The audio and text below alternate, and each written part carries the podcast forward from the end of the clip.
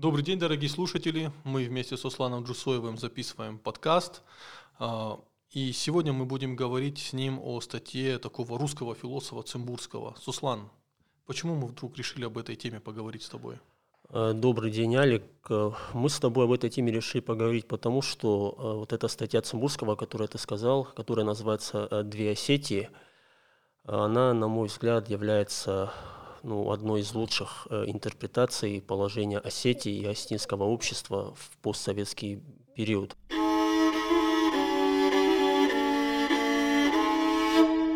Для меня, если честно, большая загадка, почему ей не уделяется должное внимание.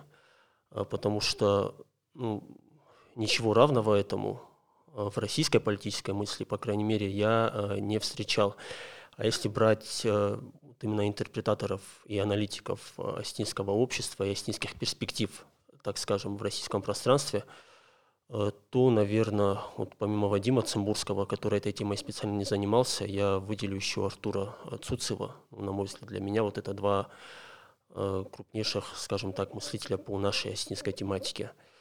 Э, статья эта вышла в свет в 2001 году, и, безусловно, э, ну, какие-то моменты, о которых писал тогда Цимбурский, они утратили свою актуальность, какие-то его прогнозы не оправдались, но тут имеет значение именно концепция и видение Цимбурским положения Осетии на Кавказе – положение Осетии в российском пространстве. И, на мой взгляд, оно вполне сохранило свою актуальность, и нам это надо знать. Речь идет о статье «Две Осетии». Да. А, в этой статье Цимбурский а, а, уделяет особое место именно государственности Осетии. Да. Объясни мне, пожалуйста, почему русский философ говорит о государственности Осетии и почему он не видит в этом каких-то угроз сепаратизма? Я тебя немного поправлю, Алик. Э, Цимбурский, и это очень важно, он вообще был по своему базовому образованию э, лингвистом. Он был филолог-классик. Угу. Он изучал классические языки. И ну, это не в последнюю очередь для меня составляет еще один такой фактор притягательности его личности, потому что, наверное, вот такое системное изучение языков, оно придает некой системности мышления. И он был в соавторстве со своим научным руководителем, э, тоже очень э, известным в свое время лингвистом э, Леонидом Гиндиным, а, автором книги «Гомер и история Восточного Средиземноморья». Вот мой интерес к Цимбурскому вообще вышел из моего интереса к Илиаде Гомера, потому что Цимбурский в этой книге, он сделал что, помимо всего прочего? У второй книги Илиады есть приложение, это каталог кораблей. Угу. Это очень известное в европейской культуре, явление, так скажем, где Гомер чуть ли там на двух, по-моему, там 250 строк, где он описывает корабли Ахен, которые приплыли для того, чтобы взять Трою. И Цимбурский, и, и Гомер там он а, описывает не только сами корабли, но и земли, откуда они приплыли.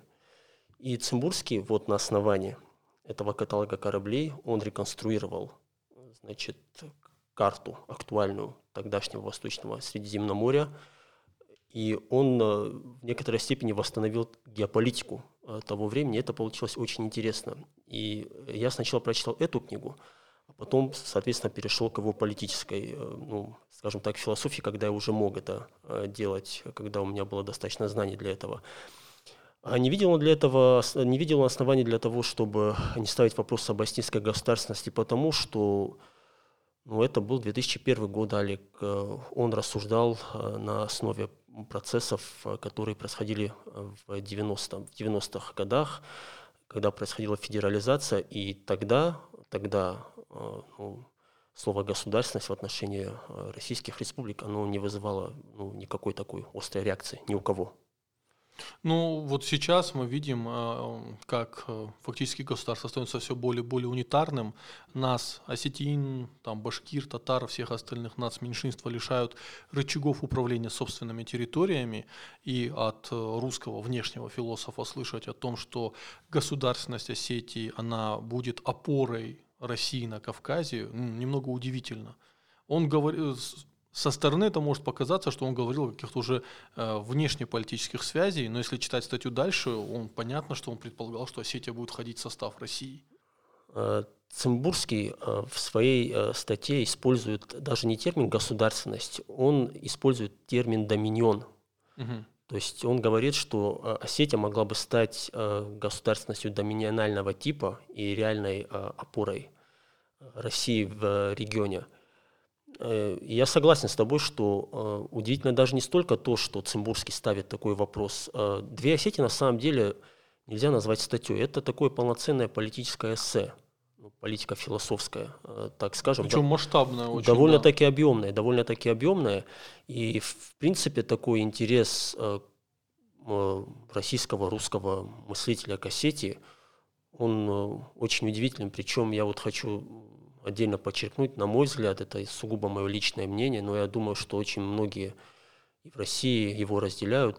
Цимбурский был ну, наиболее крупной, крупной фигурой в российской политической философии, но постсоветского периода точно, если там не последних лет 50. Э, и он, конечно, он рассматривал а, Осетию в российском контексте, естественно. Ну, другого контекста у нас нет. Не может быть. Это, кстати, надо понимать, потому что когда мы на своем канале говорим о государственности Осетии, а, у нас сразу пытаются обвинить в том, что мы проявляем некий сепаратизм. А, нет, нет, а, Алик, государственность же не означает э, отдельного государства, такого отдельного этностейта. В Осетии, как и в других э, республиках в составе России, есть парламенты, есть государственные институты, есть там политические институты, вот это имеется в виду под государственностью. Тут нужно четко понимать контекст. Но эту государственность последние годы уничтожают. Ну, она, скажем так, подвергается определенной эрозии. И, кстати, Цимбурский этот процесс э, тоже предвидел, потому что, ну, как известно, вообще в мире все развивается циклично, и в истории в том числе.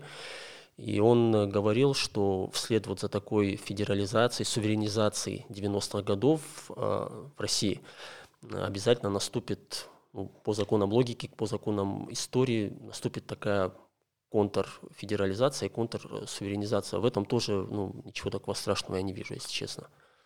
Хорошо, а, тогда вот все-таки вернемся к самому Цимбургскому. Mm. Окей, э, как он видел, например, он же не мог предполагать, что Южная Осетия станет, будет признана э, Россией как независимое государство. Э, в этом эссе он этот вопрос не ставит, Алик. И надо понимать одну важную вещь, чем для меня это эссе очень ценно.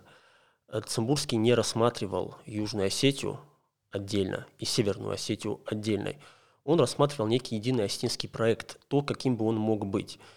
И рассматривал он его в двух контекстах. Угу. Значит, э, первый контекст – это э, теория социальных э, систем Толкота Парсонса. Был такой выдающийся социолог, который значит, утверждал, что для того, чтобы социальная система нормально развивалась, суверенно развивалась, проявляла какой-то суверенитет, она должна в обязательном порядке исполнять четыре функции. Первая функция – это экономически адаптивная функция. Вторая функция – это функция политического целеполагания, э, то есть постановки каких-то целей, престижных целей. Mm-hmm. Третья функция – это функция интегративная, то есть функция управления. И четвертая функция – это функция культурная.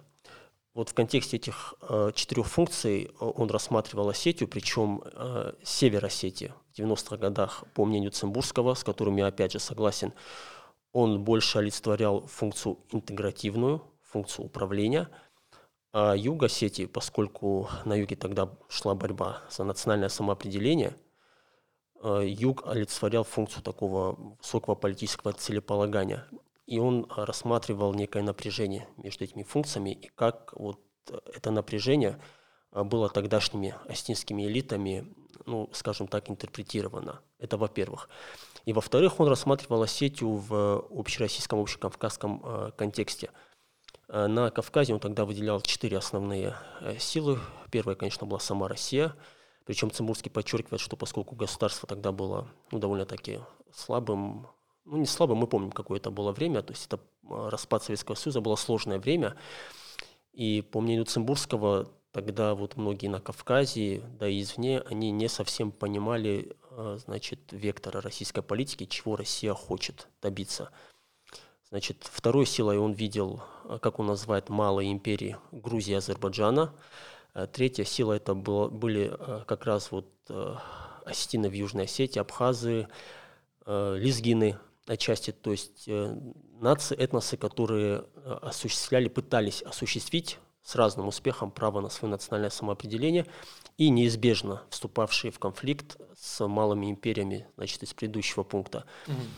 И четвертая сила – это э, были, скажем так, легитимистские режимы в северокавказских республиках, где, как известно, ну, практически везде власть после Советского Союза сохранили вот бывшие номенклатуры, которые, собственно, они осуществляют такую функцию легитимности. Они хотели сохранить все, как оно есть. И тут, опять же, Север Осетии э, в лице Ахсарбека Галазова, Сергея Это легитимисты? Легитимисты. Юг Осетии – это такие революционеры. Революционеры, то есть это люди, которые ставят какую-то сверхцель и ей следуют. Слушай, ну такой момент. А как же чеченцы? Он же, по-моему, через запятую говорил о Абхазии, Южной Осетии и о Чечне. Ну, если ты помнишь, и, возможно, и слушатели наши помнят, то э, был тогда период, я уж не помню год, 92 э, или 93, когда э, Конфедерация народов э, Кавказа, знаменитая, которую тогда возглавлял, насколько я помню, Муса Шанибов. Который недавно умер.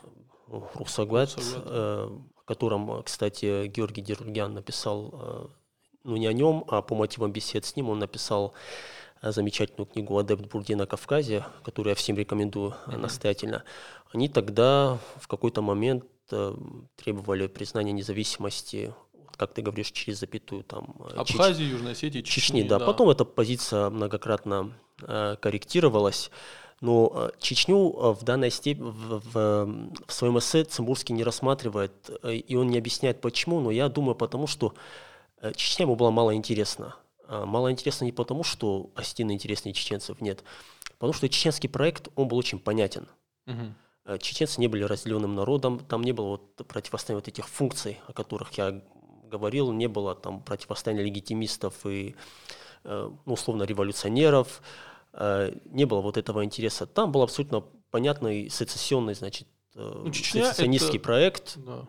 Чечня – это единственная республика, где э, сельские мулы, в кавычках, просто вытеснили всех комсомольцев. Да, и вот, э, кстати, ну это не тема, наверное, нашей да. беседы, но вот в э, книге, которую мы упомянули, Дерлугяна, про адепта Бурди на Кавказе, вот Дерлугян как раз этот процесс довольно-таки подробно рассматривает и анализирует причины того, почему это произошло. Тогда, возвращаясь к нам, получается, между югом и севером, по э, мнению Цимбурского, было напряжение. Юг – это национальные силы, революционные, да, да. Э, которые хотят формировать национальное самосознание. Север – это легитимисты, бывшие партработники и комсомольцы, которые национальное самосознание для них это ну, не знаю, э, второстепенная, третьестепенная. Я, я, я подкорректирую, я не совсем согласен с такой постановкой вопроса. Я не думаю, что там для того же Ахсарбека Галазова или Сергея Фитогурова Э, национальная культура и национальное самосознание значили меньше, чем, скажем, для Алана Чочева или Олега Тезева. Вопрос стоял не так. Э, смотри, э, разделенным народом к миру были лезгины. И да. остаются до сих пор. Вот недавно ты замечательный подкаст записал на эту тематику, и надеюсь, ты ее будешь продолжать. Но лезгины, лезгины, они что в Дагестане, что в Азербайджане, они стали на одной позиции условно такой революционно-национальной. То mm-hmm. есть они хотели вот э, и оттуда, и оттуда объединиться вот в единое какое-то пространство. А, единое какое-то пространство. А в Осетии возникла такая уникальная ситуация, э, которая, которая была еще сильнее подсвечена а потом э, значит, нападением вот ингушских формирований на пригородный район, когда вот, установка на легитимизацию и на сохранность границ на севере, она натолкнулась на значит, э, желание южных осетин осуществить развитие осетинской государственности, осуществить свое национальное самоопределение в Грузии. И с одной стороны, в этом было какое-то, ну, на первый взгляд, неразрешимое противоречие для, ну, для есть... североосетинских элит тогдашних. То есть получается тогда как? И, кстати, грузины этот вопрос многократно ставили. Вы поддерживаете осетин на юге, которые хотят, значит, от нас отделиться, но при этом вот тут, э, значит, ингуши, а тут у вас другая позиция. И, э, значит, по мнению Цимбурского, э, вот именно тогда осетинские элиты, они проявили какое-то, как он пишет, впечатляющее чутье, и они вот из этого вызова, наоборот, они его использовали, этот вызов, для того, чтобы значит, попытаться создать, как он пишет, комбинированную структуру более высокого порядка. То есть, э, если лезгины, э, например, они выступали против азербайджанской государственности на юге и не хотели встраиваться в э, Дагестанскую конфедерацию на севере, то есть лезгины хотели всегда обособиться. Кстати, очень часто лезгинам от этого и прилетает от остальных дагестанцев, которые ну, наверное, считают да. националистами, потому что лезгины всегда со своим лезгинским флагом ходят и всегда говорят о Лезгинстане. Ну и почему у меня определенные симпатии к лезгинам. Осетины же на юге мы хотим отсоединиться от севера э, от, от, от, от Грузии. Севера, ну, от севера Грузии, а да. а на севере э, Осетии мы хотим формировать единое вот, э, пространство со всеми национальностями, со всеми территориями. Да, да, да. И э, вот э, ты так иронично задал этот, да. задал этот вопрос, да, но никакой на самом деле иронии здесь нет. И вот в этом заключается суть и смысл того интересного осетинского проекта, того, чем Осетия могла бы стать в 90-е, чем она не, не стала. И Цимбурский об этом пишет, э, к сожалению. Сами обстоятельства, которые ты сейчас очень хорошо описал, они сложились таким образом, что если те же чеченцы, угу. ну и другие национальные республики в составе России, они свою энергию направили на некую такую этническую суверенность, очень угу. простую. То есть они хотели вот в этническом плане не то что обособиться, но обеспечить этнический суверенитет, то э, Осетия, Осетия, она, э, значит, осуществляла э, суверенитет скорее территори- территориальный, территориальный. И Осетия в сравнении вот э, с другими, с другими аналогичными проектами, она уже ставила вопрос э, не об этнической нации, а о нации гражданской. Угу. То есть, если поднять э, ну, прессу, документы тех времен, то там нередко можно услышать от э, первых лиц Северной Осетии того периода именно понятие граждане Осетии, граждане Осетии. То есть там уже шла речь о неком таком конструкте нации европейского э, типа, и я так подозреваю, что Цимбурского именно это и заинтересовало.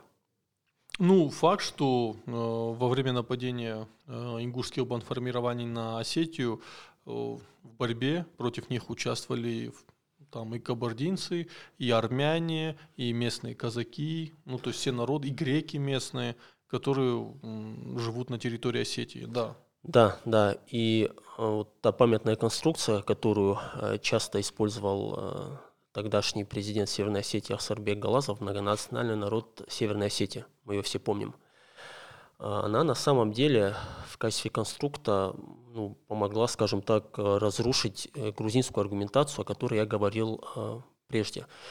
Когда Эдуард Шаварнадзе, допустим, говорил, почему это южным остинам, здесь можно, вы говорите, что можно, а ингушам, значит, на севере э, нельзя, то, насколько я помню, ему отвечал даже не Ахсарбек Галазов, Сергей Таболов, на обоих, к сожалению, уже нету с нами, Рухсагват Дуадар, он говорил, что, простите, но у вас в Грузии получилось так, что национальное меньшинство, истинные абхазы, вы довели ситуацию до того, что они были вынуждены, скажем так, восстать против вот вашего гнета.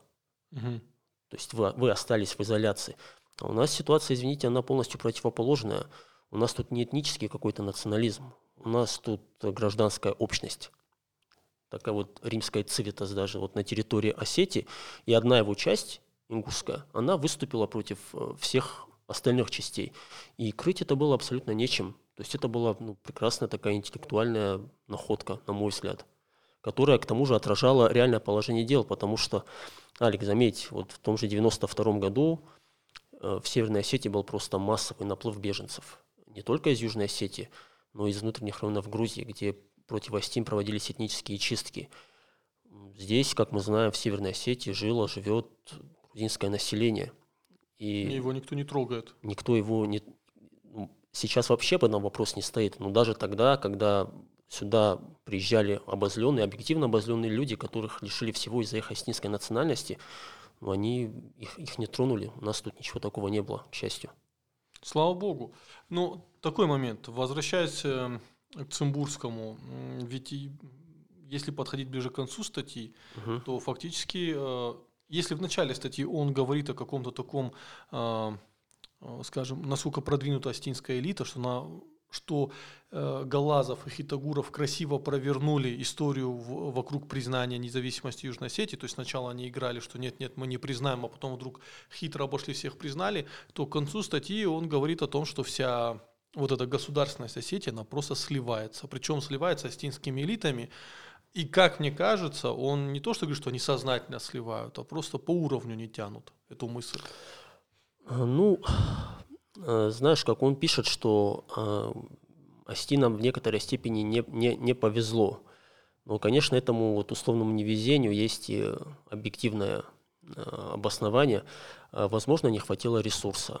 Возможно, это тогда расходилось с некими установками федерального центра, но тогда же цель, цель вот этого астинского проекта, по мнению Цимбурского, она была артикулирована следующим образом – то есть это Осетия – это государственность главного Кавказского хребта и важнейший момент э, со своим силовым ресурсом. Олег, вот это самый важный момент, потому что он прямо пишет, что проект стал сворачиваться после того, как Северную Осетию этого ресурса лишили, республиканской да. гвардии э, этот, э, лишили. Да.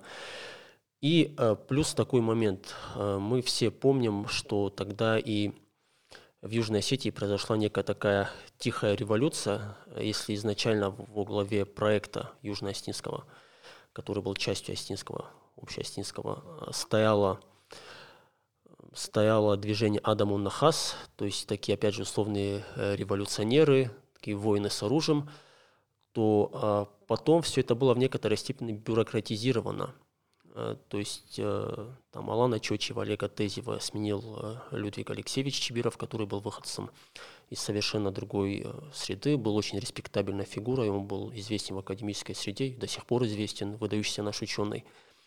И Цимбурский пишет, что тут вот как раз наложились на друг друга две функции. Функция вот интегративная, функция вот такого социального порядка, спокойствия, который изначально олицетворял значит, Север Осетии. И функция политического целеполагания, которую изначально олицетворяли э, значит, силы Адаму Нахас, которому это было более как бы к лицу, по мнению Цимбурского, э, но потом вот эти функции, они стали накладываться друг на друга, то есть одна функция начала поднимать под себя другую. Э, вот люди, которые осуществляли функцию интегративную, функцию легитимности, они попытались еще взять на себя и вторую функцию – по мнению Цимбурского, у них это не получилось. Mm-hmm. Не получилось, и вот в купе с этим сворачиванием э, силового э, ресурса, который э, должен был сделать сетью таким центром силы, альтернативным центром силы, наряду с Чечней, которая тогда была фактически, ну, де-факто, там шли чеченские компании, и это был такой региональный центр силы, которым она и остается по сей день. То эта сеть, по мнению Цимбурского, она должна была стать таким вторым таким центром но не стало. Вот по причинам, которые я описал. Но он еще писал, что если на севере да, угу. главная функция это была интегративная, то есть э, люди, которые хотели легитимизировать свою власть, то весь свой э, военный ресурс они использовали не для того, чтобы развивать государственность, а только для того, чтобы легитимизировать себя, э, зарабатывать еще больше денег и эти заработанные деньги опять направлять на то, чтобы статус-кво ни в коем случае не менялся. То есть была задача законсервировать все, но ни в коем случае не дать развиваться, потому что в случае развития они уже не могли управлять ситуацией. Э, да, да. Э, в случае, вот если бы эти две функции, постановка каких-то высоких политических целей и эффективное управление, если бы они гармонично сошлись, то ну, для ряда внешних игроков ну, это было бы неблагоприятно.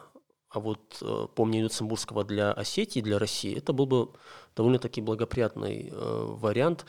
И он с искренним сожалением пишет, что он, к сожалению, э, вот на тот период тогда он не получился в 90-х годах. Э, то есть, э, по мнению Цимбурского, в случае ослабления России, большой империи, да, которая вынуждена была бы на периферии ну, немного отступать, Россию бы поддерживал, подхватывал какие-то функции Осетия, которая была бы региональным центром силы?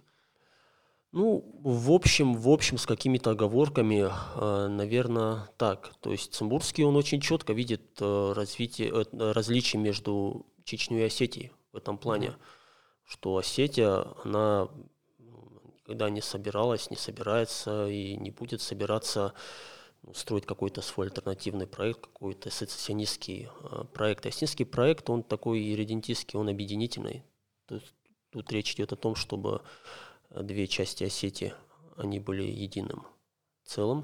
То есть вот национальное, культурное, административное, территориальное единство Осетии, это вообще нужно понимать всем, а, оно составляет суть и смысл вообще нашего национального движения с момента его начала.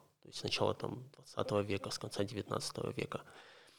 И он именно хотел э, вот, видеть Осетию такой государственностью домини... доминионального типа со своим э, ресурсом, который в любом случае всегда был бы комплементарен к России. российскому. Да, да. я думаю, что это ну, очень такая правильная перспективная идея. А, Цимбурский, Цимбурского уже нет. К сожалению, Поэтому, да, он умер, да. извини, я тебя перебиваю, он болел, ну, у него было онкологическое заболевание, и он, к сожалению, он вот умер через год после августовской войны в 2009 году. Смотри, он не смог проанализировать события 2008 года, исходя из, из его э, статьи «Две Осетии», можем ли мы экстраполировать его взгляды и вот сейчас, в 2021 году, сказать, э, есть ли у нас шансы еще насчет вот такого формирования такой государственности, хотят ли осетины эти шансы реализовывать, ну, насколько мы их осмысля, осмысляем, да, э, и вообще есть ли у Остин такая элита, которая была способна на такие, э, скажем, непростые, на такую непростую реализацию? Ну, э, прежде скажу, я вот в начале нашего разговора говорил о его, скажем так, э, филологическом наследии Цимбурского, ну, в книге э, Гомера «История Восточного Средиземноморья», э, но в политическом плане главное его наследие – это э, остров Россия. У него была такая концепция «Остров Россия». Я думаю, желающие смогут это посмотреть, мы не, не будем вот на этом отдельно останавливаться – и э, надо сказать, что Цимбурский он еще осовременил и вернул такой в активный дискурс э, широко распространенное понятие, особенно в так называемых евразийских кругах, э, понятие лимитрофа. Угу. Он много времени этому уделял, хотя в общем и целом к евразийству он относился с очень плохо скрываемой иронией, не разделял этой э, теории. Что как, как и мы, в принципе. Да, что касается, что касается, ну, э, на мой взгляд, я опять же, конечно, свое субъективное мнение выражаю, Цимбурский был филологом-классиком, и он был классическим человеком в каком плане? Он был человеком очень высокой культуры. Он вот впитал в себя эту античную культуру, и изучение классических языков, оно накладывает на человека неизгладимый отпечаток, положительный отпечаток. Вот в нем он был. И всех наших евразийцев, там того же Дугина и прочих, ну, на мой взгляд, он превосходил просто очень далеко там в интеллектуальном, культурном плане. Я думаю, они это сами тоже прекрасно чувствовали и признавали. Что касается современности его взглядов, то Алик, в принципе, на мой взгляд, вот изучение каких-то текстов из прошлого, оно главным образом тем и ценно, что позволяет нам как-то по-другому посмотреть на нашу современность, эти взгляды экстраполировать. Э, что я хочу сказать в этом контексте, что Цимбурский сказал в этом mm-hmm. контексте – Э, во-первых, во-первых, э, нужно ну, осетинским элитам Осетии, ну, всякой социальной системе, которая хочет активно развиваться, вот эти две функции э, политического целеполагания и, скажем так, интегративного управления, то есть вот эту воду и пламень, их всегда нужно, ну, скажем так, гармонизировать. То есть нам нужно ставить высокие цели. При этом эти цели должны быть рациональными. Вот, э, если по-простому это э, объяснять. Но э, жить в пространстве, не генерируя, не генерируя никаких политических смыслов, не давая никаких политических импульсов, ну, это, наверное, не совсем соответствует нашим интересам как нации. Тем более, что у нас на, Южной, ну, на юге Осетии здесь государственность есть и в России, в составе России. Там мы имеем частично признанное государство, которое признано Россией главным образом – и мы эти высокие цели э, ставить э, обязаны. То есть иначе, вот если эти цели не ставить, если к ним не стремиться, то неизбежно наступает э, кризис смыслов, неизбежно наступает некий кризис идентичности, когда люди перестают понимать, кто мы, что мы, зачем мы вообще вот все это делаем. И наступает некая демотивация в том числе, потому что ну, у нас любят такой, такой вопрос наступает или уже наступило? Ну, наступает, наступило, это тут субъективные мнения, каждый может на этот вопрос... Нет, э, просто э, ты помнишь, за последние 20 лет э, астинскими политическими элитами, если их так можно назвать, были ли сформулированы хоть какие-то смыслы? Ну, какие-то смыслы, наверное, были сформулированы, Алик, это ну, предмет отдельного разговора все-таки, но, наверное, они не были совсем ну, достаточными. Еще и в том плане, что вообще вот у нашей публики, так скажем, есть такая вредная привычка рассматривать э, дела сети в некоем вакууме, как будто мы существуем в безвоздушном пространстве, вокруг нас ничего не происходит. А вокруг нас происходят процессы, и всегда это нужно учитывать. Мы живем в такой конкурентной э, среде, и в этой, в этой конкурентной среде нам надо быть сильными.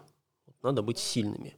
А чтобы быть сильными, вот как раз нужно иметь целеполагание, то есть нужно ставить цель высокую и очень рационально и прагматично ее реализовывать. Иначе вот наступает то, о чем вот я до этого и говорил. И Цимбурский вот он этот процесс на примере э, Осетии, Северной Осетии второй половине 90-х годов, он описывает с некой горечью. И второй момент, второй момент, я убежден в том, и Вадим Цимбурский об этом писал, что э, право на такое политическое целеполагание у Осетии есть. Это нужно, думаю, понять всем. Мы имеем право на политическое целеполагание, у нас есть государство э, на юге, и мы должны эти цели ставить, и мы должны вот той территории, которая у нас есть, э, эффективно управлять, потому что, по моему глубокому убеждению, э, вот эта ситуация, когда у нас есть государственность на юге, на севере, да, она ну, в некотором плане сохраняет нашу разделенность. Я бы хотел, конечно, видеть э, ну, границу между югом и севером более прозрачной. Точнее, я бы хотел эту границу видеть на границе Южной Осетии и Грузии. Там она должна быть, по идее. И в этом плане, в этом плане ну, э, нынешнюю степень взаимной интегрированности, нынешнюю степень интеграции сети я не считаю достаточной. Э, ситуация должна быть такой, что обе части единой сети, э, вот исходя из реального положения дел, раз уж мы вот находимся в том положении, в котором мы находимся, э, они должны быть реальным ресурсом друг для друга. Южная Осетия является ресурсом для Северной Осетии. Северная Осетия является ресурсом для Южной Осетии. И вот этот потенциал политический, ну, там, если хотите, можете назвать его лоббистским, он у нас должен быть одним. Когда-то он был одним, когда парламентарии Северной Осетии признавали независимость Южной Осетии в обход Кремля. Но сейчас ситуация такая, как я ее вижу – у нас есть власти на юге Осетии, которые, у которых главная задача это отказаться от государственности и войти в состав России. Причем Почему надо войти в состав России, объясняется не только тем, что вот э, в случае чего нас защитят, но и тем, что у нас вот нет ипотеки. Да, оказывается, ипотеку, механизм ипотеки без вхождения в состав России вести нельзя. Э, у нас есть на севере власти, которые не готовы бороться за сохранение у региона каких-то рычагов управления, которые готовы сдавать направо-налево, отказываться от статуса президента, отказываться от выборов, отказываться от э, конституционных судов, отказываться от собственной конституции. Понимаешь, э, это мне это напоминает позицию вот, знаешь, человека, которому в, рук, в руки дают золото, да, вот такой золотой кусок, а он с ним не знает делать, пугается и выбрасывает его. И вот в этих условиях э, вот эти надежды Цимбурского на Стин, что мы способны построить какую-то государственность, быть каким-то центром силы, а мне кажется, что мы не хотим быть центром, центром силы. И это не претензия не только к политическим элитам. На самом деле, если в среднем взять осетин, то осетины не готовы, не хотят брать на себя эту цель. И опять же, ты очень верно сказал, что это связано с тем, что люди не понимают, где они живут. Средний осетин ничего не знает о том, что творится у, в ингушском мире, в войнахском мире. Средний остин не понимает, чем живут адыги и черкесы. А, средний владикавказянин бывает чаще в Москве, чем в Ордоне. Понимаешь, мы живем в каком-то бинарном мире, где у тебя ты все пространство России ты оцениваешь только через Москву. Туда попасть через Москву, сюда попасть через Москву. В Нальчик не ездим. В Магаз понятно почему, ну, особо причин, наверное, ехать нет, но Нальчик. Да, но, то есть у нас нету какого-то ощущения объема пространства, в котором мы живем. И вот в этих условиях, как это напоминает э, нашего паренька такого на районе, который живет на районе, ни с кем не общается, никого не знает. И вот как этот парень может выстроить коммуникацию со всем остальным регионом и быть центром силы, если он даже не хочет узнать, кто живет рядом. Это сейчас не претензия только к осетинам, это и в том числе и других регионов касается, потому что мы все это если раньше мы жили, знаешь, как в поселке, угу. где каждый друг друга знает, и у каждого есть друг друга взаимоотношения, то сейчас же мы живем в панельной девятиэтажке, где один сосед не знает другого. Понимаешь, и парадная подъезда, она очень грязная. Ну, то, то что ты описал вот в, во второй части э, твоего тезиса, так скажем, это некий провинциализм, да, он э, присутствует, э, он есть. С этим, с этим нужно работать. И ну, не секрет, что это не только Астин касается. Вот ситуация, которую ты описал, она же касается не только Астин. Это часть такой общей, нынешней общероссийской реальности. И не только Астины, но я думаю, что те же там наши друзья кабардинцы, балкарцы, чеченцы, там аварцы, карачаевцы, черкесы, э, те же ингуши, они узнают о существовании других кавказцев, ну, активно узнают о существовании Москве. других Да, когда они вот поступают в московские вузы.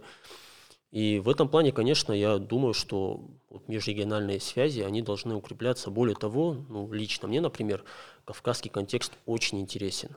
Очень интересен. И тут опять же все упирается ну, во многие обстоятельства, но я думаю, что в Осетии, если уж мы на что-то претендуем, ну, обязательно должен быть какой-то центр изучения Кавказа, должны быть люди, которые владеют языками, самое главное. То есть должны быть, как говорится, специально обученные люди, которые владеют адыгскими языками, чеченским, ингушским, и которые, значит, изучают ситуацию в этих республиках, поддерживают контакты, общаются и так далее. Такой центр бы, конечно, на шаг бы приблизил нас к тому, чтобы стать центром силы. Ну, знаешь как, об этом можно рассуждать и вот в контексте вот этой престижной цели, о которой ты говоришь, да. центра силы, но это то, что называется вопрос здравого смысла. То есть это и помимо этого имеет очень большой смысл. Нужно понимать пространство, в котором ты живешь, чтобы всякий раз тебя какие-то события не заставали врасплох. Это позволяет ну, в некоторой степени предугадывать события и немного просчитывать э, вперед.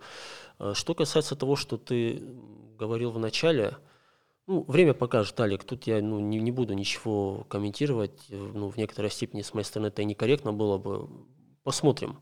Я в любом случае, я в этом плане настроен очень оптимистично. Я думаю, что у нас вот какие-то цели должны быть, и мы должны при этом очень рационально, прагматично оценивать свои ресурсы. Вот это то, чего вот в широком смысле властинам, как и всем малым народам, наверное, не хватает. Но ну, за другие народы, пусть говорят их представители – меня эта ситуация часто ну, раздражает, потому что мы все-таки народ э, с такой довольно-таки интересной древней культурной и государственной историей, и мы ну, должны понимать, что ну, нужно быть рациональными, нужно быть прагматичными, и когда мы начинаем говорить о каких-то вот, ну, глобальных делах, на которые якобы Осетия там как-то влияет, да, то нужно всем понимать, что такую большую политику делают большие государства, большие игроки, у которых есть для этого большой ресурс.